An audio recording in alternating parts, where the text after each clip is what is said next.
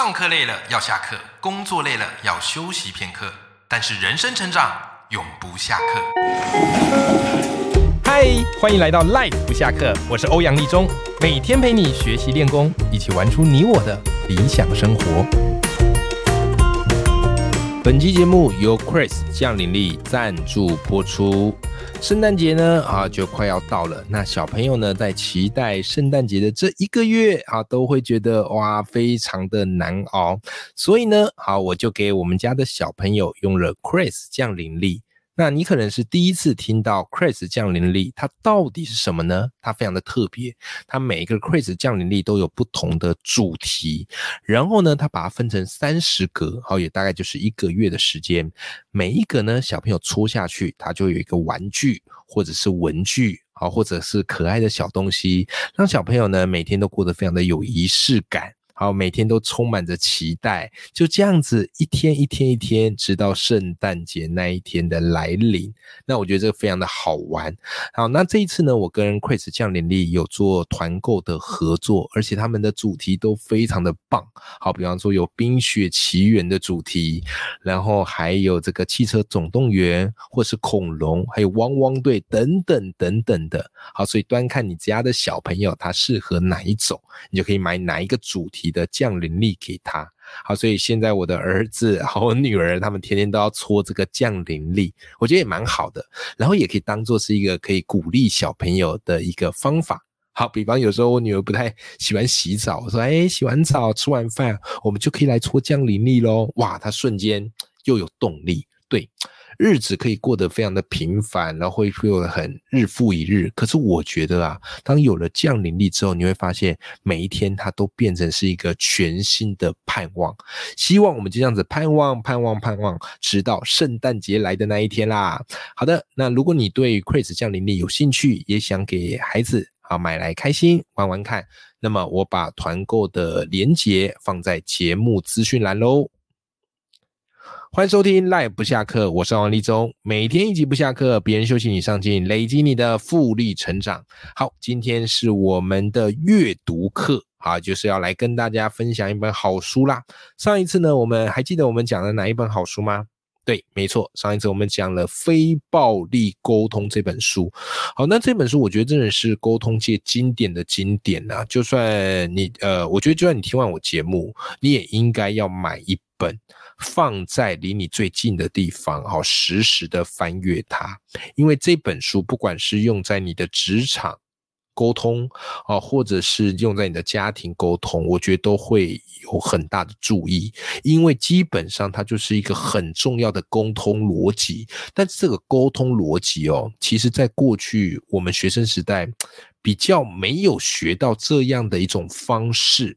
不不能说学校没教啦，好不好？但是其实沟通它就不是一个学科嘛，啊，学校大部分会教的就是考试会用得到的东西嘛。但有些东西是考试考不出来的，好，比方说沟通能力。那你可能最早意识到沟通能力是什么时候？可能发现，哎，在职场，哎，为什么有时候很容易跟人家有一些冲突，对不对？然后或者是跟孩子沟通，有时候有些摩擦，那到底该怎么办？好，其实我觉得沟通都往往是我们真的出了社会、为人父母才开始慢慢的学习。我自己也还是在不断的学习当中。而阅读，其实我觉得就是帮助我们最好学习的方式。好，所以我如果要导读书的话，我一定导读最经典的书提供给你。我相信你一直听我节目，也能够明显的感受得到，对不对？好，那上一个礼拜我们讲非暴力沟通，然后我就跟大家说，其实非暴力沟通它就是马歇尔博士写的一个经典著作。那马歇尔博士这个人就是很猛啊，什么意思嘞？就是他就是完全把理论跟他个人的身体力行结合在一起。好，所以他到哪里都非暴力沟通，而他不是只到那种很爽的地方去，他都专门去挑那种冲突最。大的地方，好比方学校，哦，这个师生之间有冲突，他就去用他非暴力沟通解决，哦，或者他去一些国家是对他们的，是对这个美国，哦，有非常愤恨不满，然后他去用非暴力沟通解决，啊，所以我就我就非常非常佩服他。好，上次我们有讲到非暴力沟通，其实有四个步骤，还记得我们讲到哪两个步骤吗？对，第一个步骤叫做观察事实。你要先区别观察跟评论是什么。简单讲，观察就是一个客观的陈述，而评论带有你主观的意见。所以，非暴力沟通的观察事实就是，你只要讲客观陈述就好。OK，好，再来第二个呢，叫做表达感受。那上一次我们也提到这个。感受是什么？感受跟想法是不一样的。你要能够区别，你讲的到底是感受还是一种想法？那通常感受就是跟自己的情绪是有关系的，对不对？好，我觉得很受伤，好，我觉得很难过，有没有？哈，这就是一种感受，适度的展现出你的脆弱，这个是在沟通里面很重要的一个关键。好，但很多时候我们都把脆弱藏起来，然后我们用一个刚强啊、理直气壮啊去跟人家硬碰硬，那这个沟通当然就不太容易成功。所以这个是上次我们提到的两点。好，那么非暴力沟通的第三个步骤是什么呢？来，我们今天的重头戏来了。第三个步骤叫做找出根源，找出根源。这个我觉得很有趣哦。很多时候我们所讲的话。它其实都来自于我们内在的那个根源，只是我们没有觉察到我们内在的那个根源到底是什么。这根源呢，可能是来自于你的原生家庭，可能是来自于你过去所受的伤，对不对？但是通通常我们很难去正视这个。好，所以它第三个步骤就是要你去找出那个根源到底是什么。书中有一段话，我觉得很棒哈，我想要把这段话完整的念给你去感受一下。好，他说什么呢？他说啊，我们要认清自身的感受源自何处。他人的言语或行为会激发我们的感受，但并非产生这些感受的原因。我们的感受源自我们选择看待他人言行的方式，以及我们的需要与期望。因此，我们要为自己的感受负责。这段我我觉得很棒。很值得你细细品味。我觉得马歇尔博士在这个非暴力沟通，他们也很多的那些话都是很有智慧的，又充满哲理的。OK，然后你看第一次的时候，你可能看不懂，但是你当你在看第二次、第三次，哎，你慢慢就能理解了，然后你慢慢就会去改善你自己说话跟沟通的方式。好，至少对我而言是这样。好，至少对我而言是这样，好不好？OK，好，那。到底要怎么样为自己的感受负责呢？这边我觉得马谢博士很厉害的地方是他给了你一个句型。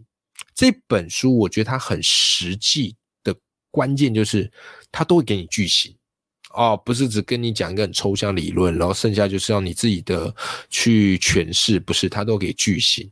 他的句型叫做我觉得的的的的的的，因为我的的的的的的，OK。好，那我觉得就是后面接一个你自己的感受嘛，因为我后面就是代表说你有找出那个感受的根源，所以这两个句型接在一起就是一种为自己感受负责的句型，好不好？好，好，比方来讲哈，比方来讲哈，呃，先讲一个错误的案例，好不好？很多人哈，假设你呃，好，假设这样好了，这个小朋友东西不吃完，对不对？啊，然后一般人可能他讲法是你要把东西吃完呐，有没有？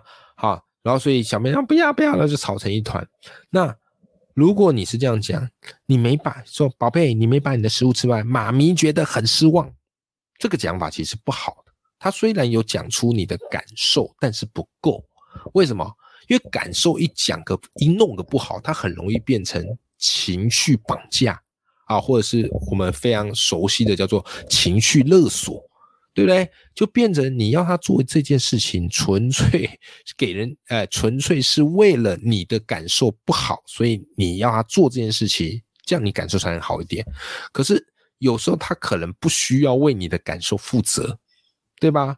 好，所以如果你是说你没把食物吃完，妈咪觉得很失望，那你就是用失望。来要求他非把这件事做完不可。好，但是呢，如果你后面有多加一个“因为我怎么样怎么样怎么样”，那这时候呢，就有做到为自己感受负责。什么意思？来，同样一句话，我们用马歇尔博士的非暴力沟通来讲，他就会变这样：宝贝啊，你没把你的食物吃完，妈咪觉得很失望，因为我希望你能够长得健康强壮。你能感受出这个差别吗？我觉得很失望，这是我的感受。但我后面加了一个“因为我”，然后一个理由啊，因为我希望你能够长得健康强壮，所以这个句型、这个说法就能够为你的那个感受做出一个负责。这个从非暴力沟通的角度来讲，是一个比较好的沟通方式。好，这个就是第三个阶段，就是你要找出你的那个感受的根源。OK，好，那么最后一个阶段喽，好，最后一个阶段喽，来，最后一个阶段叫做提出请求。好，我们的沟通的目的是什么？我们沟通目的就是为了要化解眼前的危机，然后希望对方去做出一些改变，对不对？让状况变得更好。所以最后你当然还是要去做出一些请求。好，做出一些请求，OK，好，那做出请求这概念很有趣哦。做出请求这个概念非常有趣哦。什么意思呢？就是我们在做出请求的时候，我们要尽量使用正向的行动语言。什么意思？就是我们要请求别人去做什么，而非不要做什么。也就是我们要很明确告诉他，你要做这个，这个是我们想要。可很多人不会这样讲的，很多人不会讲。我们举一个例子，好不好？老公啊，假设工作常常忙到很晚，有没有？然后整天都忙于工作，都没有把心思放在家庭。然后终于老婆受不了了，老婆受不了了，好，整天家里都是爱顾，然后都看不见老公人影，对不对？这个老婆她可能就会跑去跟先生说，说什么呢？好一。般很多状况，这个老婆她可能会这样讲，她会跟先生讲说：“你不要花那么多时间在工作上，有没有？”会跟他说：“不要花那么多时间在工作上。” OK，那书里很有趣，书里就很幽默，他说：“哎，这个老公搞不好后来之后，哎，真的没花那么多时间工作上了，那他把时间拿去干嘛？去打高尔夫球。”OK，为什么？因为他可能解读意思是，哎呀，老婆担心我工作太忙哦，对，好，那我多做一些休闲娱乐好了，好去打高尔夫球，结果还是不在家。这个就是当你说不要做什么，他可能真的不要去做了，但是他的不要而去做另外一件事情，不是你要的，所以与其如此，你干脆在不要后面再加一个你要他做什么。有没有？尤其男生就是这样，就是一个口令一个动作的生物啊！你要他做什么，要讲的很明确啊，要不然他无法 catch 的。那当然，有时候我知道你可能会说：“哎呀，我就希望他能够懂啊。”是，但是如果你想要让沟通成功的话，非暴力沟通告诉你，正向的行动语言不可少。所以，以我们刚才这个例子，我们在用我们用非暴力沟通，我们会怎么讲？啊，几个老婆要跟他先生讲，说什么呢？你不要花那么多时间在工作上，我希望你每个礼拜至少一个晚上在家陪我和孩子。诶，你看是不是那个正向的行动语言就出来了，而且非常非常的明确，对不对？没有逃避的空间，有没有？所以要尽可能的去避免使用模糊跟模棱两可。沟通不是猜心游戏呀，对不对？很多人都喜欢把沟通当做一种猜心呐，考验彼此默契呀。结果考验到后来，猜心猜到后来，最后貌合神离，这个就是非常很可惜的一件事情，好不好？好，所以这个就是我们要去注意到很重要的关键，懂得去提出要求，好，提出请求，好不好？好，那。这本书呢，就这四个步骤。好，我们再一次的回顾一下哈，因为两个礼拜的这个学习嘛，好，很建议你啊，再把上个礼拜的这个非暴力宫廷那一集再听一次，再把今天这集再听一次，好，然后把它统整一下。好，非暴力沟通这本书呢，告诉我们在沟通上呢有四个步骤。第一个步骤叫做观察事实，第二个步骤叫做表达感受，第三个步骤叫做找出根源。好，第四个步骤叫做提出请求。好，就这四个步骤。好，那这个四个步骤听起来很容易啦，但是如果你真的呃要运用到你的生活场景，你会发现没那么好上手。为什么？因为你在沟通的这个当下状况都是突然发生的，然后那时候你可能又有一些情绪，对不对？好，所以你还要很理智的把这四个东西按表操课拿出来用，不太容易。好，所以建议你哈，就是一可以先在你的家里用用看。好，一开始也许用的没那么好，但没有关系嘛，反正我们就是去尝试嘛。OK，我们就是去尝试嘛。好，好，我举个例子啊。好，我看完我反正我习惯就看完这个书，然后我就实际的用在我这个生活当。好，那我生活是这样嘛？我家两个小朋友，女儿 Piu Piu 三岁，儿子乔治一岁，他们这年纪很可爱，但也很可怕。OK，好，前一阵子他们就在玩那个纸箱嘛，因为我们家有时候会一些包裹来，好了，他们就会玩那个纸箱，很奇怪，一堆玩具有时候放在那边不玩，然后那个纸箱破破烂烂的，哦，在里面玩的很开心呐。好啦，那那时候就有一个大纸箱跟小纸箱，那 Piu Piu 当然就是直接跑进那个大纸箱。那弟弟乔治摆在小纸箱，看到姐姐那个大纸箱，他就也想要过去，所以他就怎么样嘞？他就跨过去，他就跨过去要跨进那个大纸箱跟姐姐一起。然后嘞，姐姐看弟姐姐，反正弟弟只要来，然后姐姐就不要，所以姐姐就把弟弟给推倒了，然后弟弟在那边哭嘛，对不对？那我就要来跟姐姐沟通。我就想，哎，那平常的话，可能我们就会说，哎，不行，你怎么可以这样？你怎么推弟弟？然后女那个什么姐姐觉得委屈，然后哭得更大声，有没有？好，所以这次我就试着用非暴力沟通。好，第一个步骤，观察事实。我女儿三岁，好，我就直接用在她身上试试看。好，我说，Piu Piu 啊，好，爸爸看到弟弟想爬进你的大纸箱，你把他推倒在地上。有没有注意到？我只是客观陈述。我所看到，我没有去批评指责他嘛。我看到你把他推倒在地上，这是一个客观事实，对吧？好，接下来第二个步骤，表达感受，有没有？好，然后怎么表达感受嘞？我就接着说，Piu Piu 啊，看到你推倒弟弟，弟弟坐在地上哭，爸爸感到很难过，有没有？爸爸感到很难过，这个就是一种主观的感受。好，主观的情绪让他知道，要传递出你的情绪，呃，情感给对方知道。好，在第三个叫做找出根源。刚才给大家剧情，我觉得因为我，对不对？然后我就说什么呢？我说我觉得很难过，因为我希望你和弟弟都能开心的一起玩耍，对吧？我。难过是我的情绪，可是我不能因为这个情绪去要求别人，为了让我这个情绪消除掉，那这个一不小心就变情绪勒索了，对吧？所以后面我就要带出我为这个情绪负责的那个点，好，所以多加一个，因为我希望你和弟弟都能够开心的玩耍。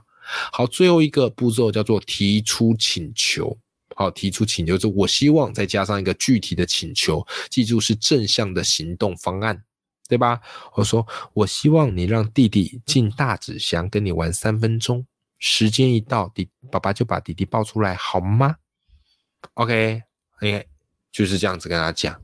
好，那当然啦，没有一次就成功的，然后，就是重复试，反正我也是在练习非暴力沟通嘛。